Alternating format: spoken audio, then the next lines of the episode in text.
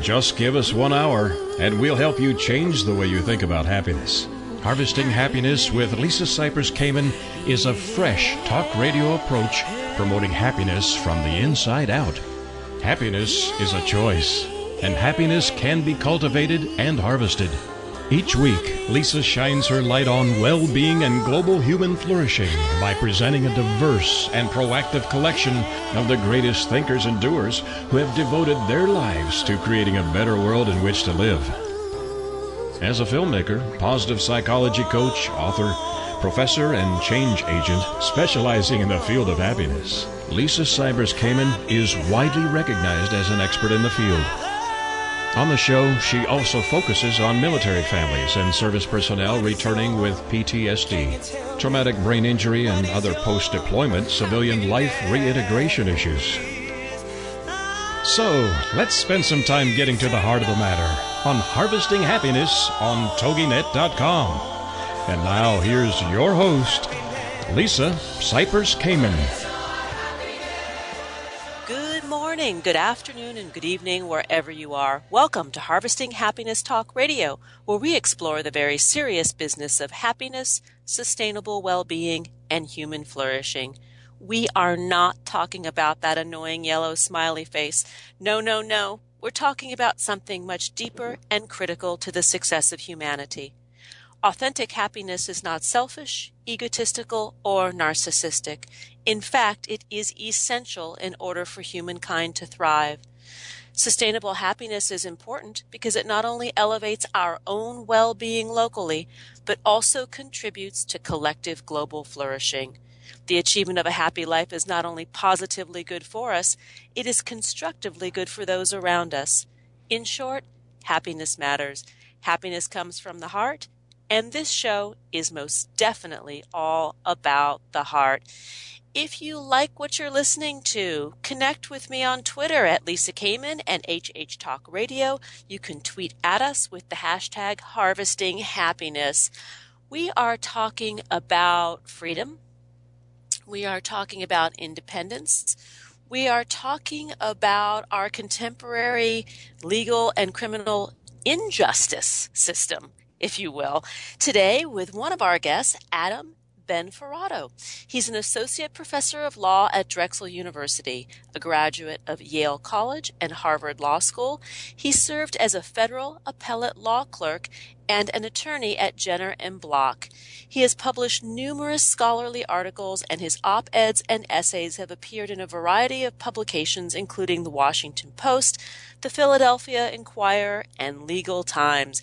He lives in Philadelphia with his wife and daughter, and his new book, Unfair, uh, crusading legal scholar Adam Benforado exposes the powerful psychological forces that undermine our criminal justice system and affect us all. And this book has just come out, and we are so excited to speak with him. Good morning, Adam. Hey, good morning. It's wonderful to be here it's wonderful to have you because this this is really a, a very timely topic, and I know we are airing this show for the first time around July Fourth, the United States Independence Day, and really. Um, as a testimony and celebration of the freedom and justice that we hope we can achieve for all, but is not always the case. Yeah, I think I, I think the timing uh, of the show is is quite fortuitous um, because it's a reminder, I think, of uh, what the founders had in mind, which was a country, I think, that was always striving uh, perfection, realizing that uh, it wasn't possible to ever quite reach that plateau, but knowing that, that part of what it is to be an American is always to be uh, searching, looking for ways to, to reach a higher plane. Let's talk about um, really what, what, what you're sharing in the book because you talk about the labels we give victims and how it can make a difference in their cases, um, handled not only by police but also judges, lawyers, jurors. Yeah, so that's where I start the book. So, so the focus is really on the hidden forces that shape the behavior of uh, detectives and uh, judges and jurors and witnesses. And in each chapter, I look at the conventional stories about how these people make decisions and where things can go wrong. And then I contrast that with the, with what the latest evidence from psychology and neuroscience have to say. So when it comes to the victim, I think the conventional story that you hear if you turn on the television and listen to a prosecutor is that all victims are the same. It doesn't matter um, what, what, color the person's skin uh, happens to be. It doesn't matter what neighborhood the person happens to live in. Um, it doesn't matter whether the person is rich or poor. Um, but the evidence that we have, both uh, in terms of uh, data from the criminal justice system and psychological experiments, is that, that that's not true.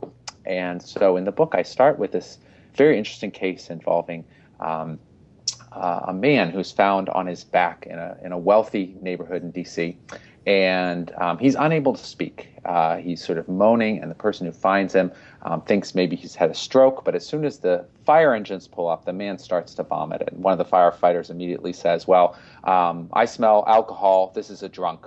And so when the police arrive, they say, well, this is just a drunk. We're going to leave him, um, not do any of the normal um, tests that we do, not going to treat this as a crime scene. He's put in the ambulance, which decides, the drivers decide not to go to the closest hospital, as protocol would require, but to a hospital that's a little bit closer for them to run some errands. And when he gets to the hospital, he's put into the hallway just to sleep things off. And this whole case changes when a nurse notices him demonstrating the symptoms not of a drunk, but of someone with a head injury. And they rush him into surgery. Turns out um, he's received a blow to the head. Uh, and it's only a coincidence uh, that they later find out that this man suffered actually not from uh, the effects of alcohol, but rather from a violent crime. He was robbed, hit in the head, and he eventually died. And it turns out that this was no um, uh, vagrant, no drunk. This was a New York Times award winning reporter who just stepped out for a stroll in his neighborhood. And I think what this uh, uh, case shows is how quickly we sum people up uh, based on uh, really irrelevant details the color of their skin, um, what they're wearing, the smell on their breath, and how that critical uh, decision um, uh, can affect the whole outcome of a case. It can determine whether something gets investigated as a crime at all. It can decide whether uh, someone lives or dies. Um, and so, one of the things I'm interested in this book in, in looking at is those quick decision processes. How um, the things that we don't even think about all many times it's automatic um, uh, summations of people end up shaping how we treat them um, and can really lead to terrible injustice. Well, and this is where the psychological forces come in because what, I, what I'm hear hearing you say is that we have these cognitive distortions or this fuzzy logic that lead us to make decisions or um, uh, think that we know the truth when it is not really the truth at all. It, it is the mind at work and it's not based on fact. Absolutely. And I think one of the, the real messages um, of this book is that um, there's a whole lot going on inside our heads that we're not aware of. Um, and uh, so it's, it's an upsetting thing sometimes to think about. But people who believe themselves, for instance, to be free from bias can act in ways that are terribly biased. Um, so there's been a lot of research um, uh, done, which I think has a has an interesting um, uh, it offers some interesting insights about recent police violence, for example. So I think the conventional story that we have is there are sort of two types of uh, uh, police officers. There are uh, sort of the good ones and the the, the bad ones, um, and that there these bad ones uh, may be racist or um, uh, explicit bigots. And I think what the science says is that uh, all of us, including police officers, are subject to unconscious biases uh, against many people, including racial minorities. And even a police officer who believes that he uh, treats everyone the same, when it comes to a split second decision whether to draw a gun or not, may exhibit shooter bias against African Americans. Mm. And you know, as you're speaking of the moment of drawing the gun, is it that there is shooter bias, or is it just the uh, the kill or be killed, the fight or flight response that kicks in that has is based on none of that? It's just the fear factor. Adrenaline is coursing through the body. Mm-hmm. You know you need to react quickly. What are you going to do?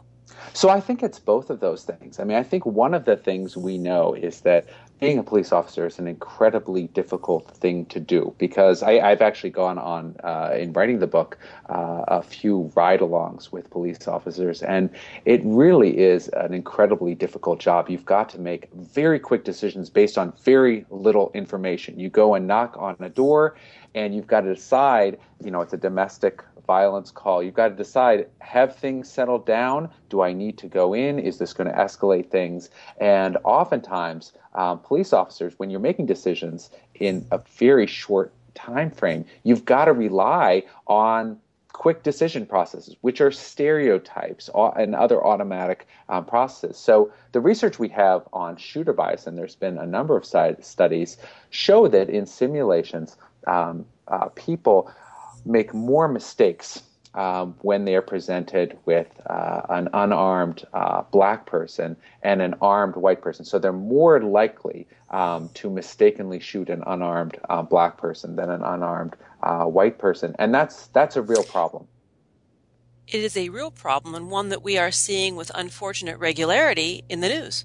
Absolutely, absolutely. And I, I feel like this story, though, isn't getting out in the mainstream media, unfortunately. I think those on the, the right are very quick to say, um, that you know we are post-racial and um, these are just a few bad apples um, who should be dealt with harshly. And I think those on the left um, are sticking with what what I think of as uh, as an outdated model of uh, racial behavior, which is the one that was certainly true um, in the early part of the 20th century, which is that police departments are filled with explicit racists who hate black people. I don't think either of those stories uh, is right. I think we do have um, racially disparate impacts throughout the criminal justice system. If you look, uh, blacks have higher bails. They are more likely to be arrested. They're more likely to experience uh, police violence. They're more likely to get the death penalty. Uh, but I think the cause of that are implicit processes, unconscious processes, rather than explicit racism in large part.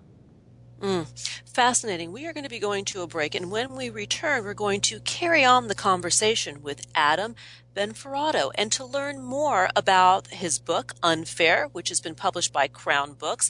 You can visit www.adambenforado.com and let me spell that for you. Benforado is B E N F O R A D O. And on Facebook, the page is Ben Forado. And on Twitter, that handle is at Ben Forado. Here come the tunes. We will be right back.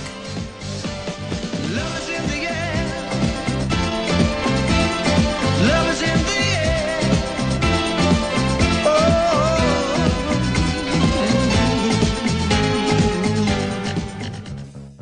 Happiness is an inside job. Wear the message on t shirts, baseball caps, sterling silver designer jewelry, and more please visit our online boutique at www.harvestinghappiness.com.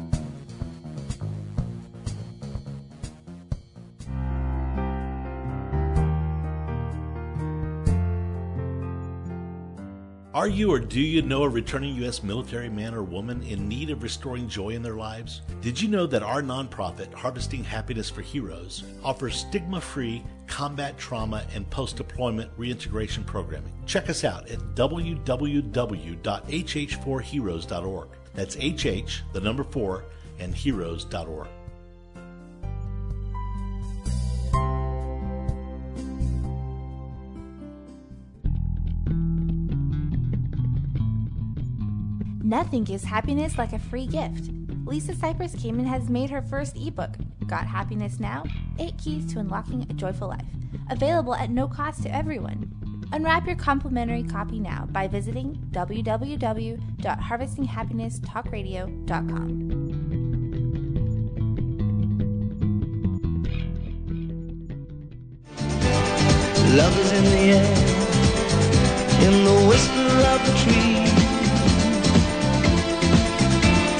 Love is in the air, in the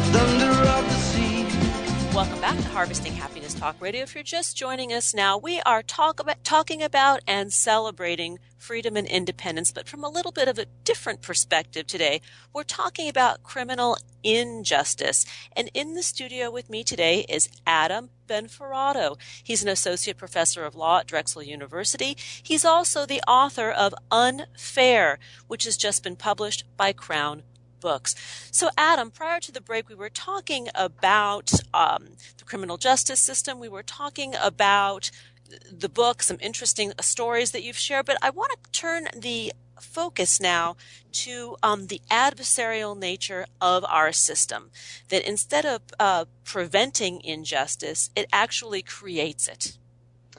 Yeah, this is something that in, in doing research uh, for this book, and certainly in my broader research uh, as a professor, um, I've, I've been interested for a long time. Um, because as a law student um, and as a professor, um, it's it's so uh, indoctrinated for all of us that uh, our system, uh, broadly speaking, ought to be adversarial. That that's how you get to the truth, right? One lawyer battles for the defense, one lawyer uh, battles for uh, the prosecution. Um, and this model actually transfers to how police officers interact with the community. It transfers to how uh, the prison guards treat prisoners. Um, and as I did more research into human psychology, I started to realize that this model is fundamentally flawed um, in rather than actually treating um, uh, the the causes of unfairness, it, it creates unfairness. Um, and so, if you look at, for instance, um, interactions between um, community members and the police. When the police treat uh, the people that they are policing um, uh, with distrust um, and disrespect, that leads uh, to failing to close cases. There's really good research on the fact that when people comply with the law, and when people even come forward with evidence for the police, that is only when they believe that the law and the legal actors are legitimate. When they don't trust the police, when they feel that the police um, single them out um, and disrespect them, they don't come forward and say, Yeah, this is what I saw last Saturday night. They sit back. And they're less likely, and this is one of the most interesting findings, they're less likely to follow the law in the first place. So I think that's one area where we really need to work on the adversarial system. But I think it also transfers to lawyers. If you look at the origins of dishonesty with respect to prosecutors, for example, not turning over exculpatory evidence that shows that uh, a particular defendant is is innocent, as they are required to do under the Constitution. Why does that happen? Well, I think it, a large part of it has to do with how we define the roles of the prosecutor and the defense. When you think about your job as getting a conviction, if that's your role, you're a lot more likely to bend the rules and feel and still feel good about yourself. And so, one of the changes that I think is necessary for prosecutors is to start thinking um, about the role of the prosecutor as achieving justice not mm. getting as many convictions, but achieving justice. As a prosecutor, you ought to be thinking about the fact that I want all innocent people to go free. If I send one innocent man or woman to prison, that is a terrible failure. On the other side, I think uh, defendants and and and um, I think the people who represent them need to think about their goal as achieving justice also, which is not getting off guilty people. It's ensuring that guilty people are treated fairly. Now that's a fundamental realignment of how we think about lawyers' roles, but I think it would resolve a lot of the injustice that we see and prevent a lot of the wrongful convictions that we've uh, have come to light in the last decade or so.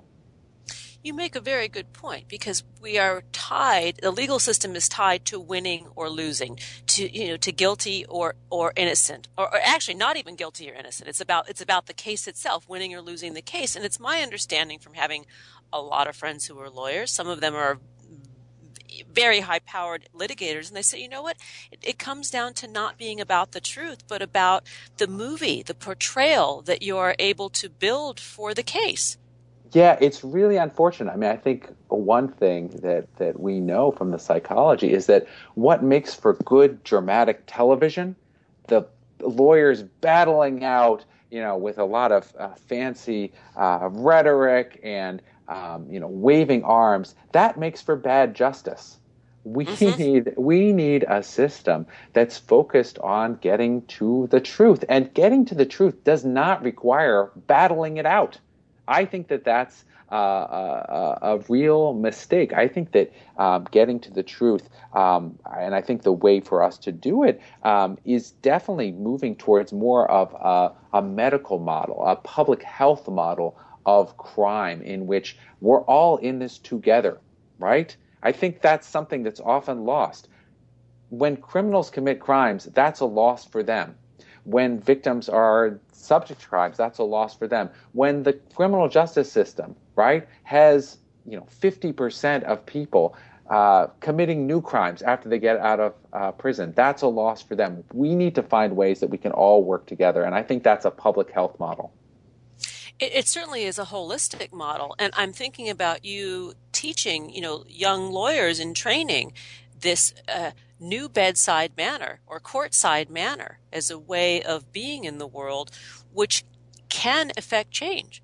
If this is what you're teaching, then uh, we I'm, will be changed. One of the reasons it, it, it is yeah, I mean that really for me was one of the reasons that uh, I wanted to become a professor. Was I wanted um, to push my students to see the world in a different way, and also to go out into the world and affect change. My students, when they come in, I teach uh, criminal law, which is a first year course. Um, they're often very worried to point to problems in judicial opinions and say this judge made a mistake or this lawyer didn't do the ethical thing because they think if it's in a casebook, it must be right. This must be the right way. And so one of my biggest jobs is to convince them no, you know, develop your own moral compass, look at the evidence. Um, the fact that it has been done some way for 100 years doesn't mean that that's the right way to do it. Mm, agreed. And what about the system, the existing system that we have, is based on the fact that people are rational operators guided by reason.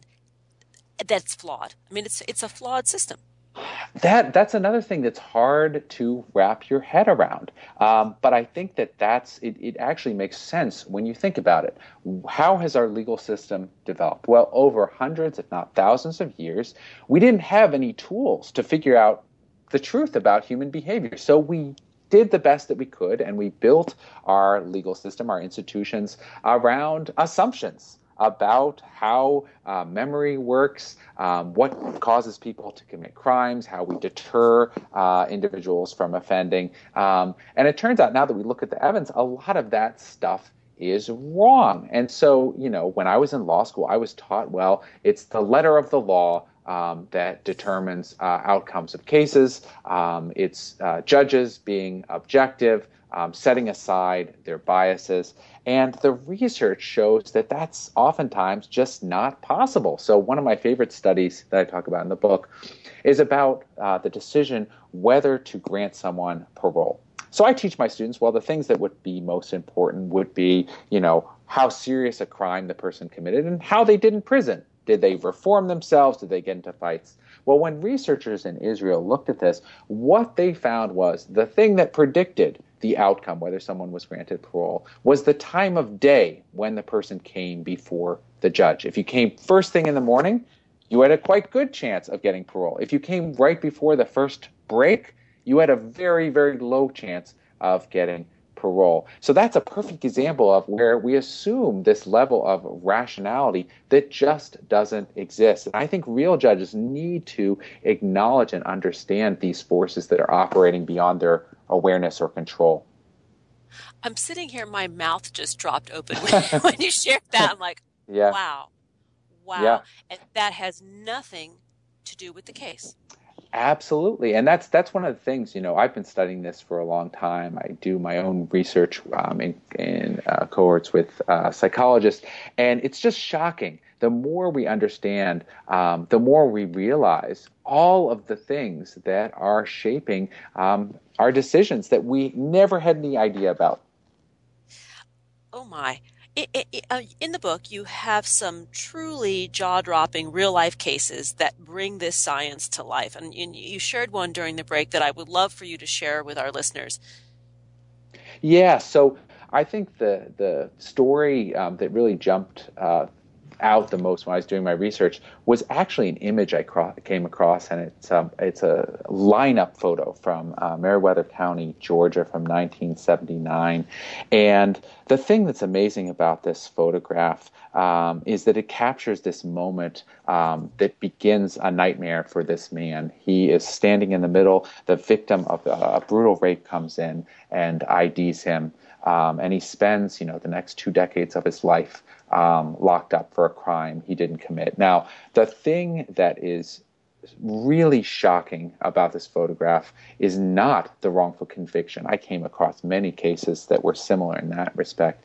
What's really shocking is that right next to this man, two people over, is the actual perpetrator. He just happened to be locked up in the prison and the jail rather on an unrelated offense, and he was just pulled in at the last moment to stand in to this five-man lineup. And the victim looked at the person who had committed this atrocity and picked out a guy standing next to him. And to me, that just shows the vulnerability that we face 77,000 people uh, by our uh, best estimate um, are charged after eyewitness identify, uh, eyewitnesses identify them. But we know that one third of the time, eyewitnesses pick out an innocent person. That cannot stand if we are to have a just legal system. No, it can't, and that is uh, a, a, astounding, and it makes one think. You know, we we we we tend to believe what we think, what we see, what we hear, and what we feel. And what I'm hearing you say is that in this case, it, it can't always be that there have to be other mechanisms to prove justice or injustice. Absolutely, and I think a big part of it is about um, being humble. It's about humility and realizing that we aren't the perfect people um, uh, that we want to be. In fact, acknowledging that you're not perfect is a way to become a, a more perfect person. I mean, I think that's that is is is the truth. And the way to embrace change, certainly. You know how Absolutely. you re- are relating to your law students, um, I, I, think is incredible. It, it gives hope to the to to the legal system that we're going to have the next generation of lawyers that are going to be more empathic, more holistic in their approaches to sussing out the truth. I think that that's true, and I think we need to look at foreign models. Um, you know, I think a lot of other countries, if you look at Northern Europe, for instance, I think empathy is built into their legal structures. We build in brutality, we build in hate. Um, that's not the way to reduce crime. Um, I, you know, emailed with a prison warden in Norway, and he mentioned something along the lines of, um, you know, in a, in a separate interview, um, that the way forward, if you create a monstrous prison, you are going to produce monsters.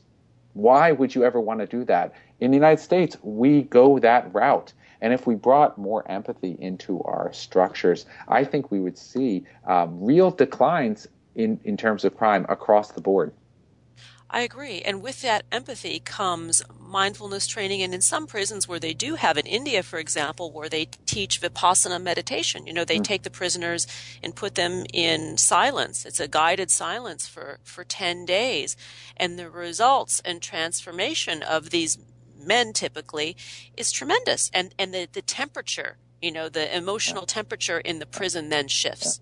Yeah, yeah, it's just it's so interesting when you look at, look at the foreign models. I mean, just the very notion of uh, that the the role of the prison is rehabilitation, getting someone ready to re-enter society. In the United States, we do the opposite. We think the purpose of prison is to break a person down but the truth is, most of the people we put in solitary confinement or that we brutalize in the general population, those people end up returning to our streets. Why would we want to break people down further? What we should be doing in our uh, incarceration system is building people up, giving them the skills, not just job skills, mental health skills to be successful um, in the broader world. I agree. Thank you for this amazing book that you have written. Once again, the book is Unfair, published in June by Crown Books. And to learn more about the work of Adam Benforado, please visit www.adambenforado.com. On Facebook, Benforado, and on Twitter, the handle is at Benforado. Adam, thank you so much for, for, for writing this book, for being with us, for sharing your knowledge, and definitely um, educating a new breed of, of, of, lawyer in the world. That is that's awesome, and that is um, life altering for many, or will be. Thank you so much. It was a real pleasure to chat. Likewise. Here come the tunes. We'll be right back.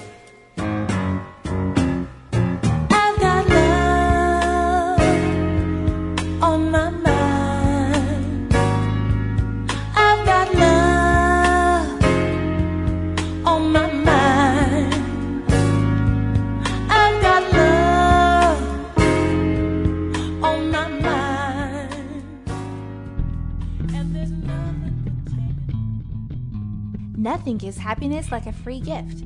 Lisa Cypers Kamen has made her first ebook, Got Happiness Now 8 Keys to Unlocking a Joyful Life, available at no cost to everyone. Unwrap your complimentary copy now by visiting www.harvestinghappinesstalkradio.com.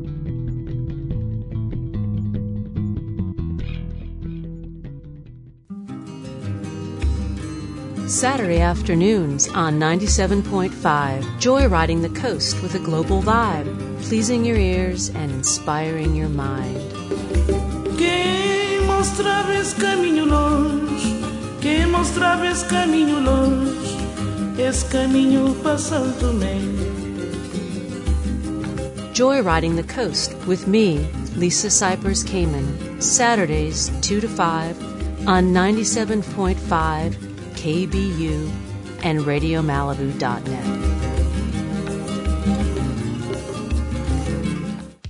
Like what you hear on Harvesting Happiness Talk Radio? Subscribe to us on iTunes and get your weekly dose of joy downloaded free and easily to your computer or portable device. That's Harvesting Happiness Talk Radio on iTunes.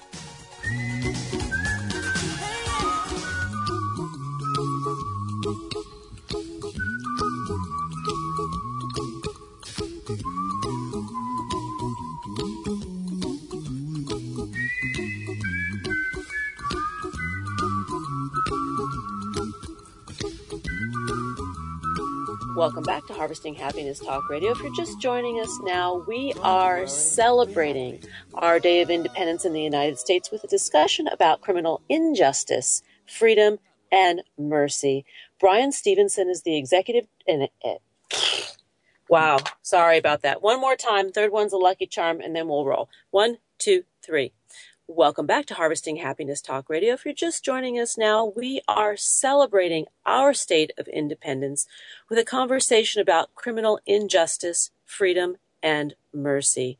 Bryan Stevenson is the founder and executive director of the Equal Justice Initiative in Montgomery, Alabama. Mr. Stevenson is a widely acclaimed public interest lawyer who has dedicated his career to helping the poor, the incarcerated, and the condemned.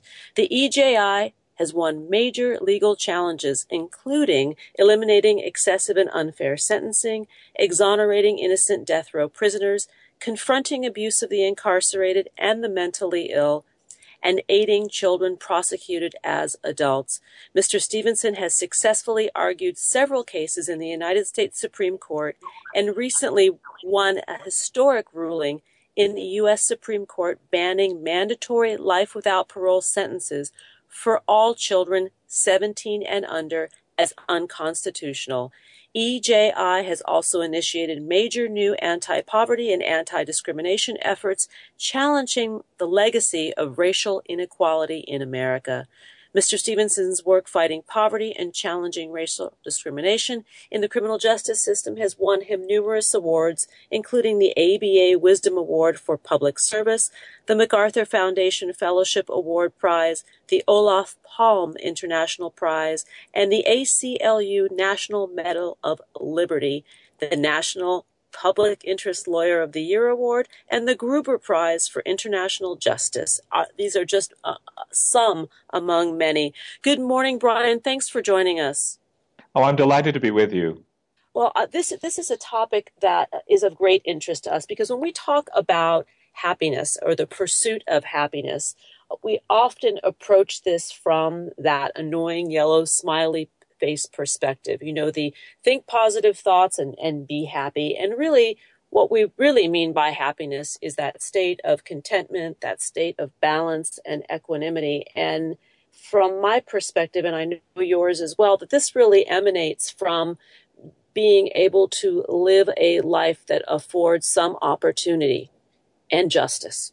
Uh, uh, that's right. I, I, mean, I'm absolutely persuaded that um, without uh, the opportunity to feel like you can be your best self, without the opportunity to become full and, and human and healthy in the ways that all human beings uh, seek, uh, you're not going to achieve uh, the peace quotient, the justice quotient, the happiness quotient that I think we all desire.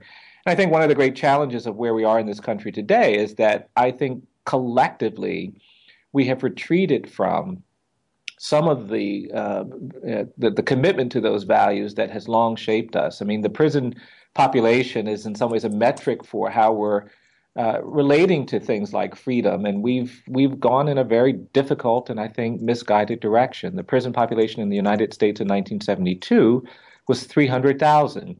Today, it is 2.3 million, uh, and that challenge has really redefined us. We now have the highest rate of incarceration in the world.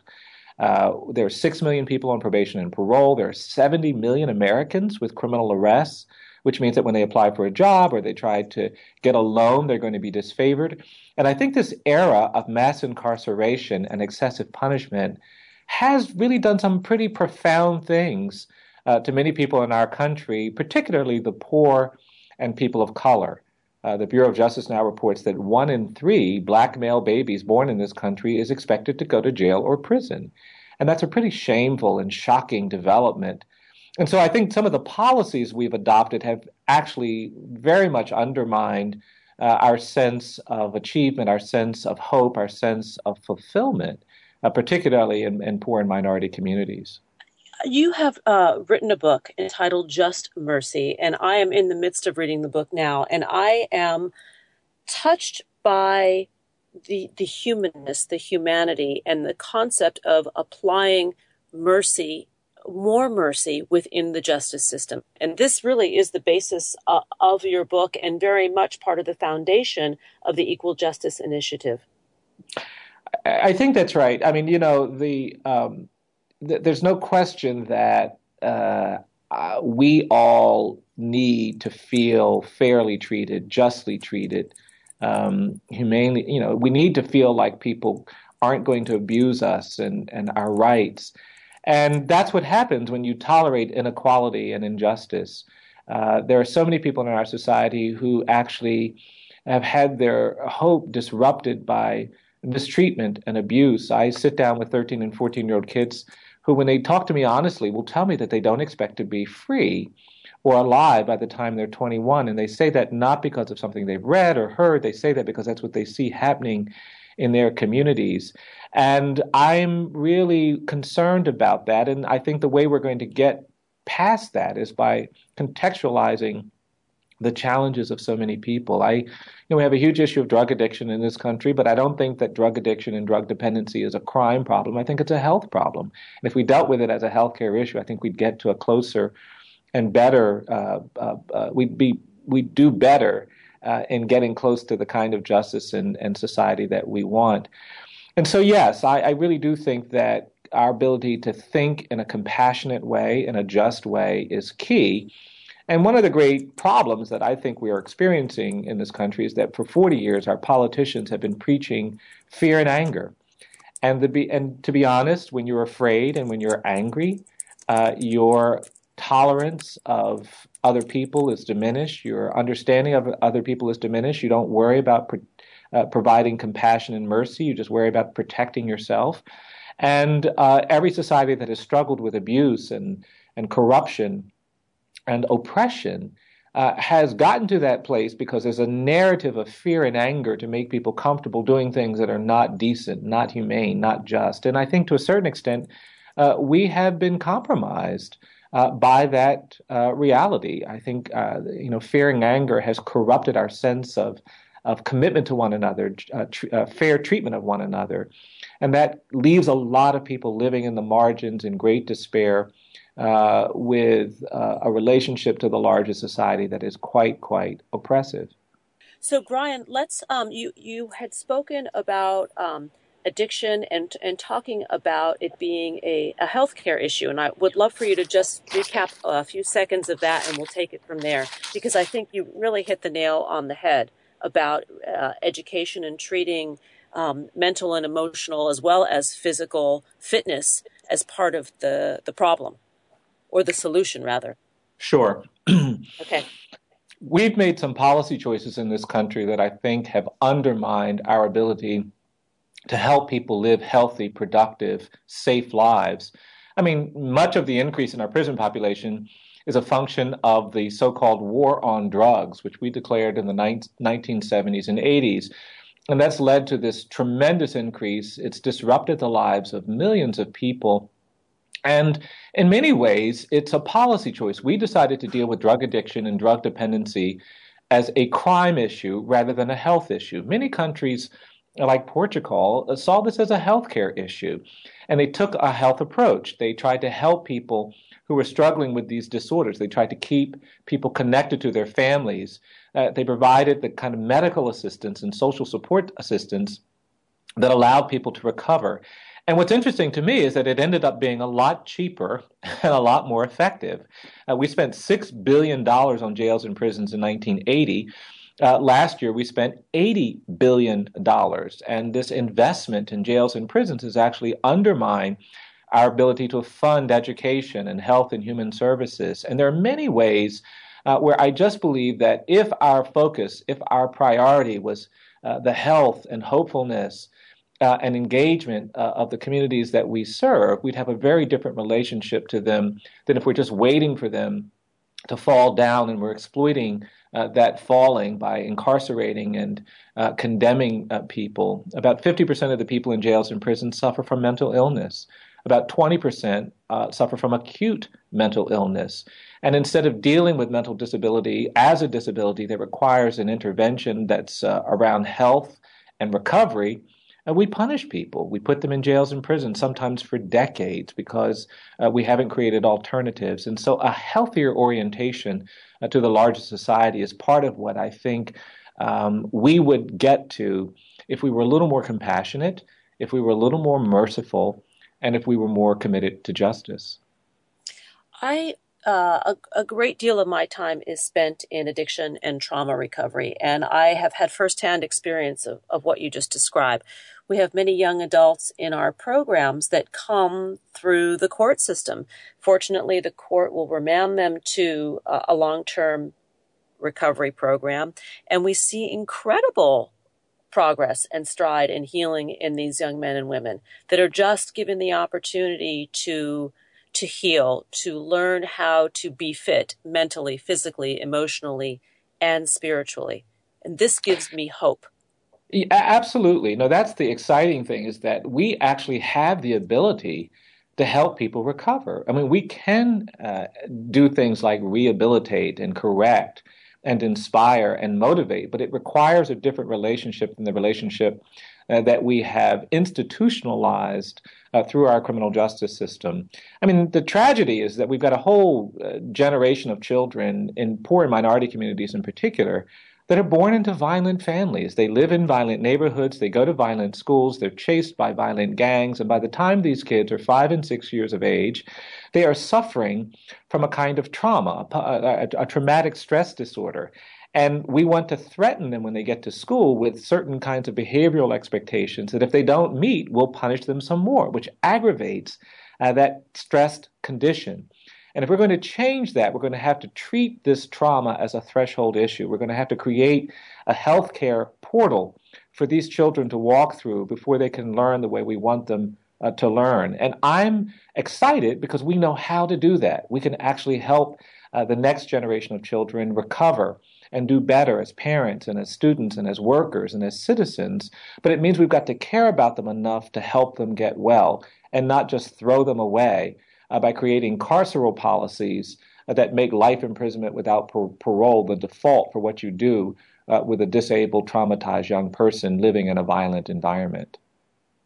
That is the byproduct of our system itself, which we, we can talk more about this. We're going to go to a break in a minute. When we come back, I do want to talk about what our legal, the American legal system says about the soul of our country, that says uh, about the temple of where we are at. Because uh, when I talk with these young men and women, and I just had this conversation with a young guy last week, we were talking about he's in his mid 20s, and he said, You know, if I had money and I had come from a more affluent background, I wouldn't have gone to jail.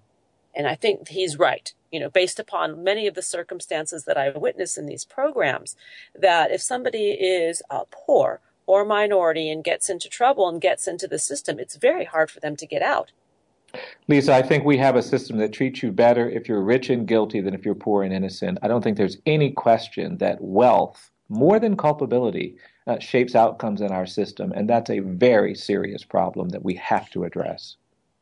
And I would like to address it in, in, our conversation when we come back from the break. And I want to let our listeners know the book is Just Mercy by Bryan Stevenson. You can learn more about the book by going to, is there a book website, Bryan? I don't see one here. If you go to our website at uh, eji.org, there is a book website that you can access there. Wonderful. And on Facebook to connect, you may go to Equal Justice Initiative, and on Twitter, it's at EJI underscore org. We're going to go to a break, and when we come back, we are going to carry on the conversation about how mercy, forgiveness, and caring may actually change the face of our justice system. Here come the tunes. We'll be right back.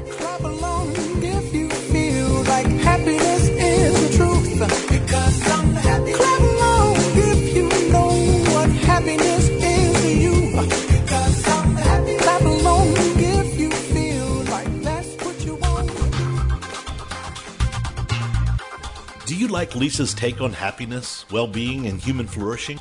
Join us this spring as Harvesting Happiness launches online classroom programming where Lisa Cypers Kamen will offer her workshop series across the globe and from the comfort of wherever you are. Visit harvestinghappiness.com for more details.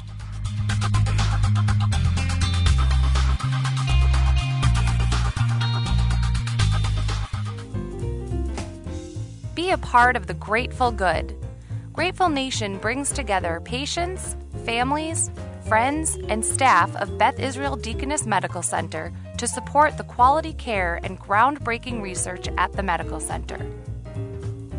Through new and traditional media, members of Grateful Nation share experiences, thank our caregivers and researchers, participate in sweepstakes, and gather to sponsor and host events and much more.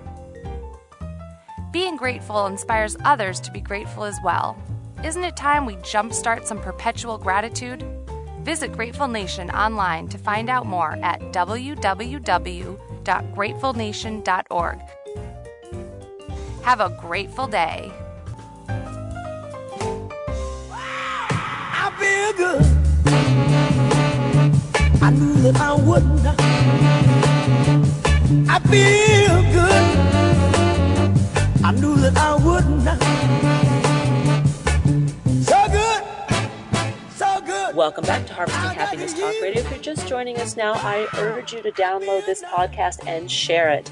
Why? Because sharing is caring and it's kind, it's free, it's legal, it's available 24 7 on iTunes and other platforms. And we're talking about the state of independence in America as it relates to the criminal justice system or injustice system, if you will, including why and how mercy plays a role in how we treat the incarcerated today. And with me in the studio is Bryan Stevenson. He is the founder and executive director of the Equal Justice Initiative in Montgomery, Alabama. He's also the author of a wonderful, wonderful book entitled Just Mercy. Bryan, prior to the break, we were talking about the differences um, in financial and social status to somebody who is incarcerated. And you said something very, very um, poignant that I would love for you to repeat about um, if you have money um, and you're guilty, you do better than someone who doesn't has money, who does not have money and is not guilty. No, I think that's right, and it's not a happy thing for me to to say. But my time in this system has absolutely reinforced this this belief that I have that our system does treat you better if you're rich and guilty than if you're poor and innocent. Uh, wealth, not culpability, shapes outcomes. And in this era of excessive punishment and mass incarceration, that's especially uh, problematic because for the poor and from people who don't have the resources uh, to present themselves as something other than the crime for which they have been accused, uh, you uh, too often uh, come into our system with a presumption of guilt. I mean, one of the great challenges that we have is that because we've had so much fear and anger being peddled uh, by politicians and elected officials, uh, we're quite willing to believe the worst things about the people uh, who are accused of crimes. And that just sets up a dynamic where you're going to have a lot of wrongful convictions. I've had the um, privilege of representing people who we were able to exonerate, but it's troubling to me that there probably have never been more innocent people in jails and prisons in this country than there are right now. Uh, for uh, in the death penalty context, even we've now had 154 people who were exonerated after being proved innocent. That means for every nine people who've been executed, we've now identified one innocent person on death row, which is a pretty shocking uh, rate of error. And yet we persist uh, with that punishment because we haven't sensitized ourselves to the burden that is created uh, when uh, you tolerate that kind of unreliability. And I think a lot of that has to do with the way we just think about ourselves, the way we think about our identity. I am persuaded uh, that each of us is more than the worst thing that we've ever done. I think that for uh, every listener, I think it for the people in jails and prisons, I think that for everyone. I think if someone tells a lie, they're not just a liar. If they take something that doesn't belong to them, they're not just a thief. I think even if you kill someone, you're not just a killer.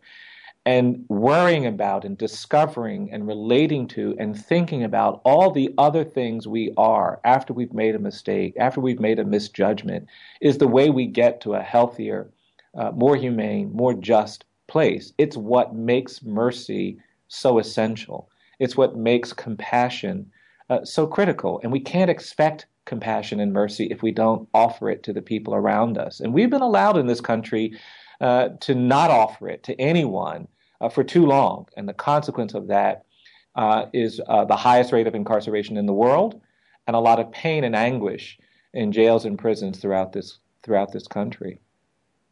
And I would also say the economic pressure that this that this puts on the country itself to finance all of this. Let's not help people grow. Let's just throw them in jail and warehouse them. That doesn't Absolutely. make sense. It, right. You know, we've actually had to take money from education and health and human services to fund uh, this growing prison industrial complex. and in some ways, it's it's even worse than it appears because now there are private prison industries uh, that are profiting from these high rates of incarceration. And so they're actually spending money in legislatures and in political uh, arenas to make sure that we don't reform the system because their profit depends on continued growth, more people in jails and prisons. Even if those people don't need to be there uh, to protect public safety, they've got a financial incentive uh, to keep them there. And it's not just the prison builders, it's all the collateral industries that have developed along it, uh, along the line phone providers and healthcare providers and uh, vendors selling uh, goods and supplies. And uh, never in our history have we had an economic engine uh, motivated to keep the prison population high, uh, motivated to find new ways to criminalize more conduct than what we have today. And the costs are enormous, both financial but also social and emotional. We've had a 20% increase in the number of women sent to prison in the last, oh, excuse me, a 640% increase in the number of women uh, sent to jails and prisons over the last 20 years. 70% of these women are single parents with minor children. And when they go to jails and prisons, their children are scattered and displaced uh, and uh, made to be uh, wards of the state or, and other agencies at great cost, but also uh, you're much more likely to go to jail or prison if you're the child of an incarcerated parent. And so the costs of this are actually quite dramatic and quite severe, uh, which is why we've been pushing so hard for a new relationship uh, to dealing with public safety in a more healthy, hopeful, and engaged way. Um, your book, Just Mercy, argues for compassion in the pursuit of justice, and we've just touched upon this. What what exactly does it mean in terms of building a more compassionate justice system? Well, I think it means helping people recover when they've fallen down. I, I, I, you know, we've sort of given up on rehabilitation and correction in this country, and I think that's a shame because we have the ability, we have the knowledge and the resources and the capacity uh, to help people recover when they get in economic distress and they make a mistake, uh, or when they're in an abusive relationship and they react violently, or when they're dealing with uh, mental health disorders that manifest themselves in illegal or criminal misconduct. Um, it's only when we ignore the context, the narrative behind these acts, that we are comfortable uh, putting people in prison for as long as we put them in prison for. We've got people serving life without parole sentences for simple drug possession because we adopted mandatory sentencing schemes and three strikes laws. Uh, I've represented people who are doing life in prison for stealing a bicycle or a piece of pizza or a hammer from a hardware store. Uh, and that kind of sentencing reveals an absence of compassion, mercy, and understanding that can only be defended when we don't care about the narrative behind the act, the context behind the act. And so that's partly what I'm trying to do with this book is to get people closer to these stories, to these realities. I think if most people saw what I see on a regular basis, they would demand change. They wouldn't feel comfortable with the kind of cruel and excessive punishments that uh, I've seen imposed. Uh, you know, children, for example, we have 15 states with no minimum age for trying a child as an adult. Uh, that means that kids that are 10 and 11 sometimes face long term prison sentences. There are 10,000 children at any given moment uh, in adult jails and prisons where they're at great risk of sexual assault or abuse. Uh, we have some 250,000 people serving prison sentences for decades for crimes they committed as children. And I don't think most of us uh, would ever expect uh, that our children could be properly punished in that way. And yet, this narrative, this fear and anger, has allowed us to see some children as not children. And I think when any country begins to believe that uh, all children are not children. That when they lose that idea, the, the commitment to the notion that all children are children, we become vulnerable. We become at risk. And so, this need for mercy, this need for compassion, this need for balance is partly what I'm arguing is critical if we're going to recover uh, from this era that has really done some devastation to, to, to many people and many communities, this uh, growing universe of people who've been condemned uh, by their worst act, who've been burdened uh, by this identity that we've imposed on them, is really quite tragic. And I don't think any of us can be free uh, until we uh, liberate ourselves from that way of thinking about each other. I agree. And, and, and I also think that the, the concept of mercy starts with the self. And if you have a, a nation of of individuals who are not particularly merciful towards themselves, to begin with, it is impossible to extend that fellowship to another. No, I think uh, as a as a society, collectively, we've become unhealthy in ways that makes it hard for us to extend the mercy and compassion that we seek for ourselves to others. I think you're absolutely right about that. I mean, I do think that's what fear and anger does. I think it disrupts your sense of self in ways where you're no longer doing the things that make you strong and hopeful. Uh, you know, when I look at our system of justice, I think it's profoundly, you know, there's a profound absence of hope, and that hopelessness sets you up for a range of problems, uh, and you become distrustful, and you become disbelieving about what you can achieve and what others can achieve, and I think part of that is evident in the way we have sentenced uh, people in our system.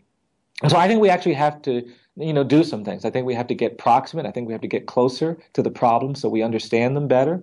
Uh, we don't miss the nuances and the details because we're trying to make policies from a distant uh, distance. I also think we have to change the narrative about what's possible. I've met people who've done some terrible things, who've recovered from those terrible things, and are now leading amazing lives. And that's an affirming, hopeful, exciting thing to see. Uh, but we've got to understand just how powerful that is.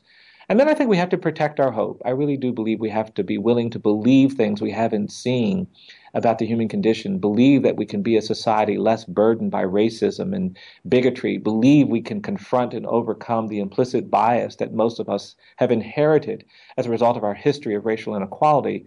I believe that we can help people who are disabled by mental illness recover and lead productive, healthy lives. And finally, I believe that we have to be willing to do uncomfortable things. Forgiving another human being showing compassion and mercy before you're given compassion and mercy can be uncomfortable. It can seem risky. It can seem a little, um, uh, you know, overwhelming. But that's the way we develop strong relationships with one another. That's the way we get to a place uh, of justice and fairness and equality. And that has to be the kind of orientation we bring to these challenges that have emerged in the last 50 years. Well, thank you for your work, Bryan Stevenson. It is truly inspiring. The book is Just Mercy. To learn more, please visit www.eji.org. On Facebook, the page is Equal Justice Initiative, and on Twitter, the handle is at EJI underscore org. And here are a couple of thoughts before we part. Happiness is not a destination. It cannot be bought, sold, or traded. Happiness will never invite you to the party. It simply comes down to a choice to show up each and every day in the world with passion, purpose, place, and meaning. Thanks for joining us on Harvesting Happiness Talk Radio. This is Lisa Cypers Kamen and my guest today, Bryan Stevenson and Adam Benforado, wishing you kind thoughts, kinder words, and the kindest of actions. And of course, mercy as you celebrate your state of independence. Until next time, remember happiness is an inside job. Happiness is your inside job. And thanks to our producers who make us shine each and every week. We appreciate you. Thanks for joining us on Harvesting Happiness Talk Radio with Lisa Cypers Kamen. Join us every Wednesday morning live at 10 to 11 Central Time here on TogiNet Radio. Then harvest your own happiness anytime from the comfort of wherever you are with free downloadable podcasts available at iTunes. To learn more about Lisa's filmography, felicitation, and philanthropy, please visit harvestinghappiness.com. Each week, Harvesting Happiness presents engaging trendsetters, exploring our world through science, art, medicine, media, music, philosophy, politics, and the human heart, whose perspectives on life are sure to inspire, provoke, and engage. Lisa's diverse guests are a proactive collection of the greatest thinkers and doers who have devoted their lives to creating a better world in which to live. Like Lisa says, happiness is an inside job. Happiness is your inside job. Spread more joy by liking us on Facebook at Harvesting Happiness and following us on Twitter at hashtag Harvesting Happiness. Then join us again next week at this same time on the TogiNet Radio Network.